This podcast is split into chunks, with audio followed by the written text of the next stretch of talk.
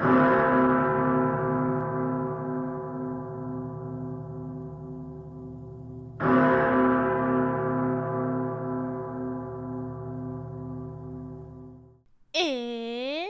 2 a.m.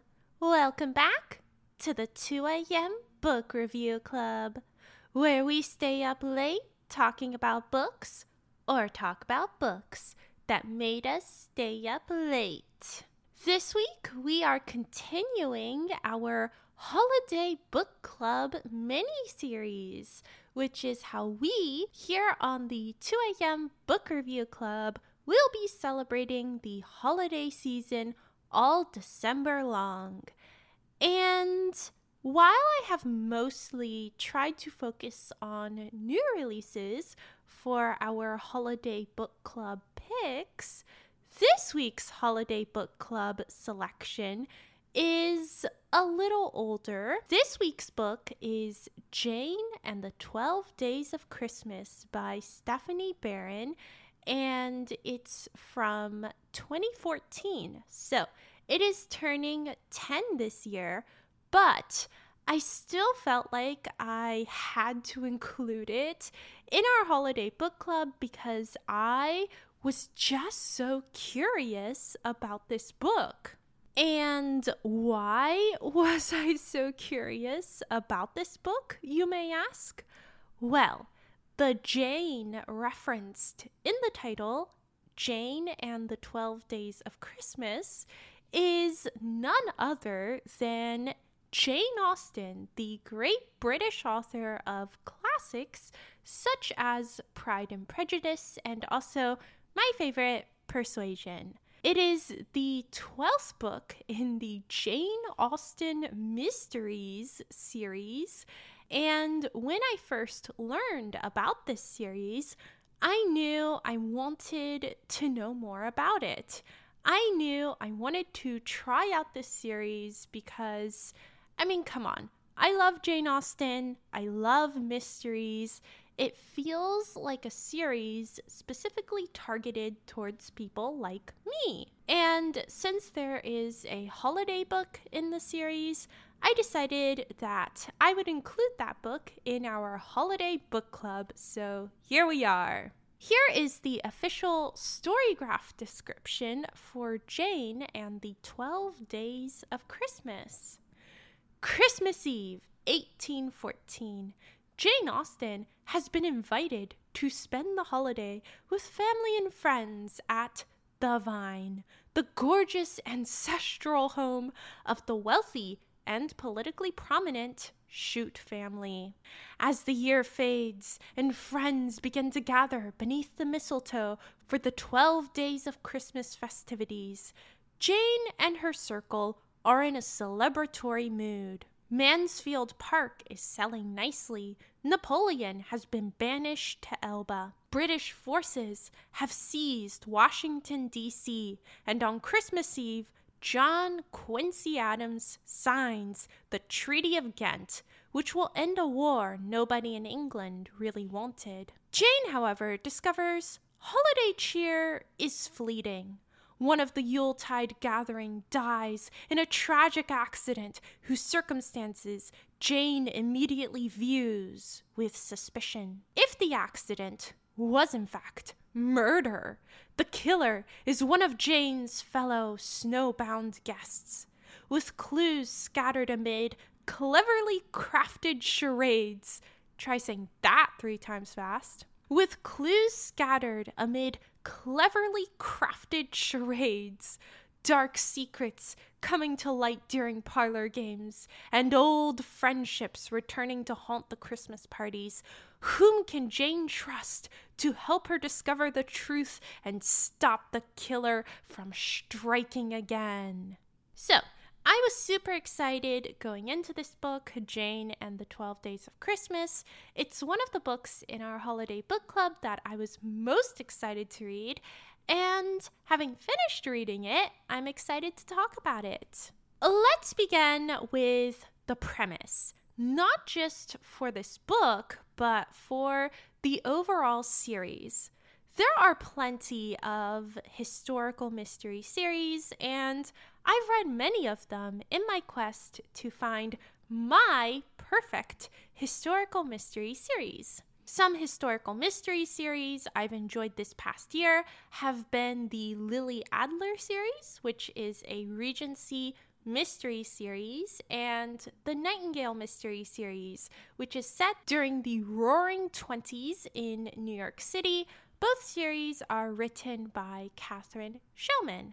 But in most historical mystery series I read, the protagonists aren't actual historical figures, probably because it's hard to do well. You not only have to convincingly render these real historical figures, but you also have to work around the events that actually took place in these people's lives in order to fit the mysteries in. But when you stop to think about it, compared to many historical figures, Jane Austen actually works really well as the star of a historical mystery series. Despite being so famous, we don't actually know all that much about who she was as a person or how she spent her day to day life. Her journal was destroyed after her death, and while we can piece together the broad outlines of her life and her personality from her work,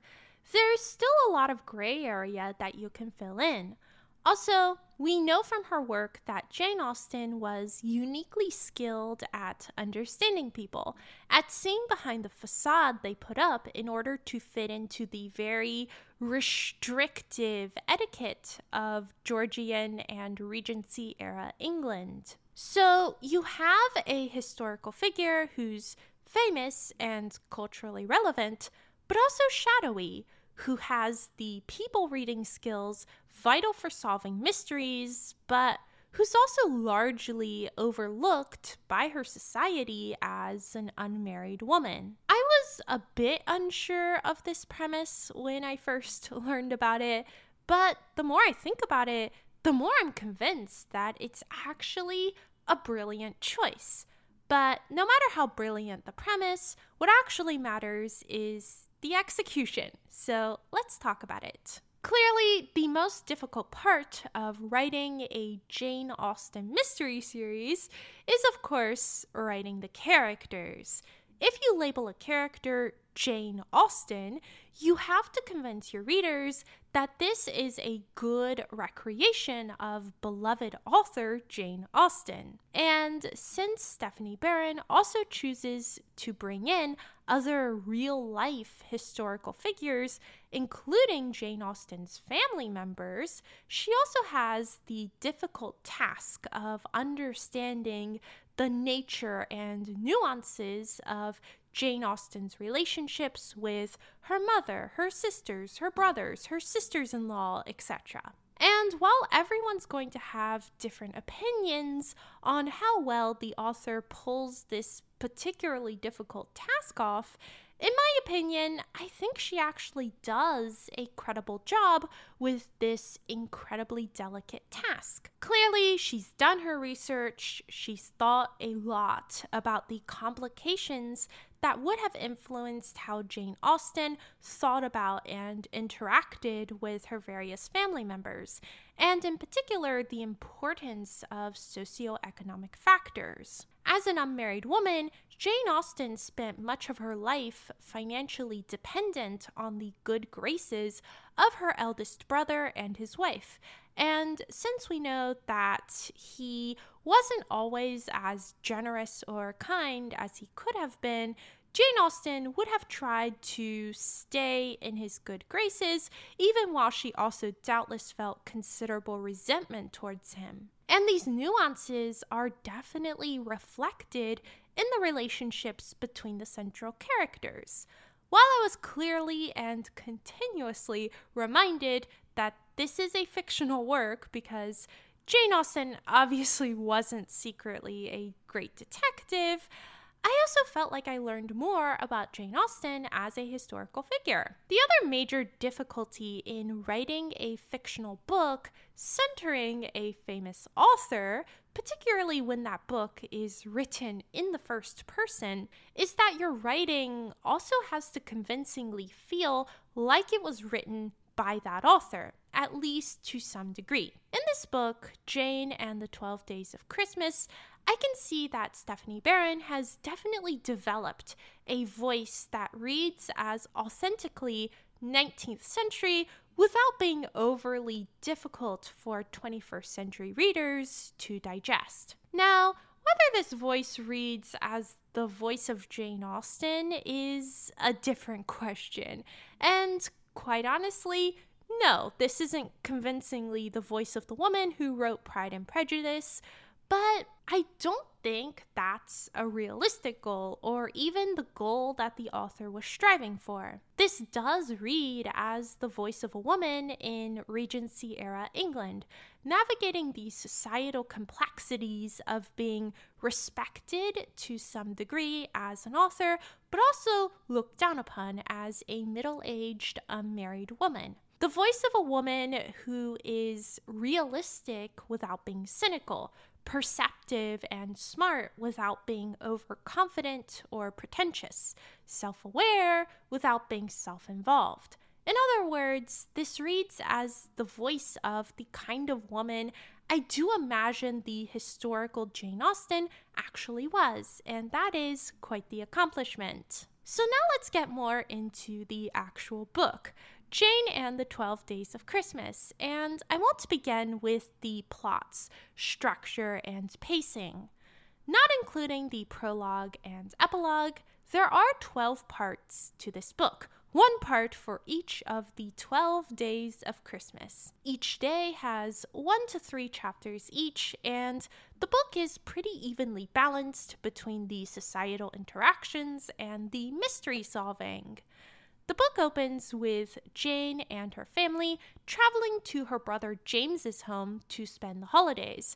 But a blizzard comes up and they're rescued by Raphael West, the son of a famous artist who is spending the holidays at the home of the Chutes, a family acquainted with the Austens. After finally arriving at James's home, the Austens receive an invitation to spend the holidays at the Vine, the Chutes mansion. Once they arrive at the Vine, however, a game of charades reveals that there is tension among the guests, some kind of scandalous secret. Shortly after this game of charades, a messenger, Lieutenant Gage, arrives with exciting news. The War of 1812 is over, and as a matter of fact, he is actually carrying the treaty ending the war. But when Lieutenant Gage leaves the next morning, his horse returns without a rider. He is found dead, and the treaty is missing. At first glance, the crime seems politically motivated, but upon further investigation, Jane finds that Lieutenant Gage had connections to the people staying at the Vine as well as the scandalous secret referenced in that fateful game of charades. So the question is is the crime politically motivated or was it a crime of passion? Obviously, this is a complicated plot. One might even say a bit convoluted, with complex relationships between the characters and many different motivations at play. And like a Jane Austen novel, it takes a while for this plot to unspool, for the pieces to start coming together. For a medium sized book, Jane and the 12 Days of Christmas does feel a bit long possibly because of the writing style, possibly because it takes so long for the book to get to the point. The point, obviously, being the murder mystery, but the murder doesn't happen until a quarter of the way through the book. This is advertised as a mystery, but it's just as much a story about the characters and how they're interconnected. And I think the reason why the mystery ultimately feels unfulfilling is because the solution feels like a bit of a cop out. the solution ultimately isn't really related to the web of secrets and lies. And maybe that's why the ending feels kind of shallow and obvious. I mean, sure, the mystery is well thought out and complicated, but the solution just doesn't have much emotional resonance. By the time you get to the end of the book, it's kind of like, oh, okay, I understand what happened and why, but it's not a story that's going to leave much impact on me. At the end of the book, the status quo established at the beginning of the story is more or less unchanged. The most shocking or impactful or memorable mysteries tend to upset how we understand the world of the characters, how we understood the ways in which they thought and interacted. The best mysteries transform the characters' understanding of their reality and how they understood one another in fundamental ways. The best mysteries leave everyone changed at the end of the book, even the reader. And that's unfortunately not how I felt about this mystery, Jane and the 12 Days of Christmas. But I did find it to be a fun holiday mystery given that there was such a heavy emphasis on how people in this time period celebrated Christmas. There's a lot of rich historical detail in this book, and my favorite details related to the kinds of holiday activities that people in this era of English history participated in. I thought that the children's ball, for example, which they hold at the end of the book, where everyone is a different character, sounded like a lot of fun, and I did like that there was a lot of page space devoted to the festivities. And when I got to the end of the book, I discovered that there is a link to an article entitled on hosting your own Regency era Christmas party, a companion to Jane and the 12 Days of Christmas. As the title suggests, this is a comprehensive guide to activities that you can do in order to feel like you are celebrating Christmas Jane Austen style.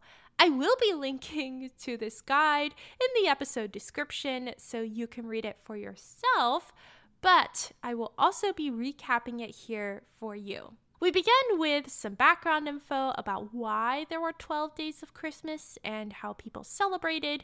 Then we get into specific traditions. We have the kissing bough, which is basically the same idea as mistletoe. We have the Yule candle, which is an enormous candle that you leave burning during the 12 days of Christmas. So, quite the candle. And then we get into recipes sugar carvings slash sculptures, milled wine, very alcoholic eggnog, and syllabub, which is sweetened wine. And will also be familiar to fans of The Princess Bride, the book. There is also a giant Christmas pudding, which you have to begin two days in advance. And you end by setting it on fire which not only seems like a lot of work, but also a fire hazard. And then finally, we have games. There is Snapdragon, which is where you set a bowl of brandy and raisins on fire and then fish out the raisins without burning your fingers, which just sounds like you're asking for a lawsuit from your injured partygoers. And there's also Hoodman's Blind, which is probably better known as Blind Man's Bluff or Marco Polo. And then finally, we have charades, which are word games, riddles, and they provide us with two sample charades, one of which I definitely recognize from Jane Austen's book Emma. So, if you want to host your own Jane Austen style Christmas party, complete with fire hazards and personal injury lawsuits, then definitely check out the link in the description. Overall, Jane and the 12 Days of Christmas was a fun holiday whodunit with a brilliant concept and a satisfactory execution. Will I remember this book? Probably not. Is it a staying up until 2 a.m. book? Definitely not. do I want to continue in the series? Actually, yes, I'm very interested in trying out at least a couple more books in this series, and I probably will go back to the beginning of the series in order to do that. But I hope you also had fun with this book. I hope you also think that this was a fun, unique addition to our holiday book club, despite being an older title. And I hope you're excited for the final episode of our holiday book club, which will be available next week. This has been the 2am Book Review Club. Thanks so much for joining me, and I will be back next week at 2 a.m. Until then, have a great week and happy book travels.